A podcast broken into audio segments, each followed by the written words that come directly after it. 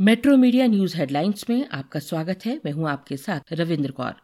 उत्तर प्रदेश समेत पाँच राज्यों के बहुप्रतीक्षित चुनाव की तिथि की घोषणा निर्वाचन आयोग ने कर दी है।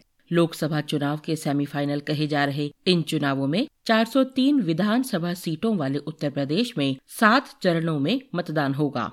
इसके अलावा उत्तराखंड, गोवा और पंजाब में 14 फरवरी को एक ही राउंड में मतदान होना है। मणिपुर में दो चरणों में 27 फरवरी और 3 मार्च को वोटिंग होगी। उत्तर प्रदेश में पहले राउंड की वोटिंग 10 फरवरी को होगी। इसके बाद दूसरे चरण का मतदान 14 फरवरी को होना है।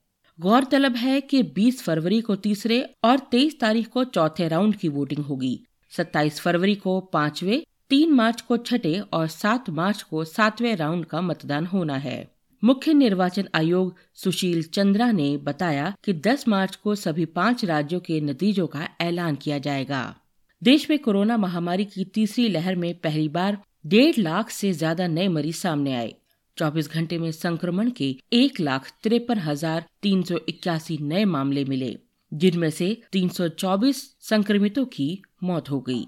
दिल्ली में वीकेंड कर्फ्यू के बावजूद भी कोरोना संक्रमण के मामलों में कोई गिरावट नहीं देखी गई। पिछले 24 घंटों में दिल्ली में कोविड केस बीस हज़ार के पार दर्ज किए गए। वहीं सात मरीजों की मृत्यु भी हुई। राज्य में अब संक्रमण की दर साढ़े उन्नीस फ़ीसद तक पहुँच गई है। रक्षा मंत्री राजनाथ सिंह ने शनिवार को ऐलान किया कि लड़कियों को सशस्त्र बलों में शामिल करने के लिए देश भर में सौ नए सैनिक स्कूल खोले जाएँगे। इन स्कूलों की स्थापना से लड़कियों को सशस्त्र बलों में शामिल होने और राष्ट्रीय सुरक्षा में योगदान करने का अवसर मिलेगा। ICC player of the month के लिए खिलाड़ियों की घोषणा की गई है, जिसमें भारत के सलामी बल्लेबाज मयंक अग्रवाल, ऑस्ट्रेलियाई तेज गेंदबाज मिशेल स्टॉक और न्यूजीलैंड के स्पिनर एजाज पटेल को दिसंबर महीने के प्लेयर ऑफ़ द मंथ के लिए नामांकित किया गया है।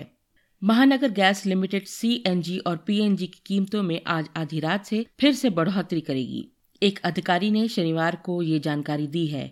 नए साल के पहले दिन आईटी और ऊर्जा क्षेत्र की कंपनियों के शेयरों में दिवाली के चलते घरेलू शेयर बाज़ार में तेज़ी रही और सप्ताह के आखिर में शुक्रवार को भी सेंसेक्स और निफ्टी बढ़त के साथ बंद हुए। पिछले पाँच कारोबारी दिनों में से चार दिन, सोमवार, मंगलवार, बुधवार और शुक्रवार को शेयर बाज़ार तेज़ी के साथ और एक दिन गुरुवार को गिरावट के साथ बंद हुए।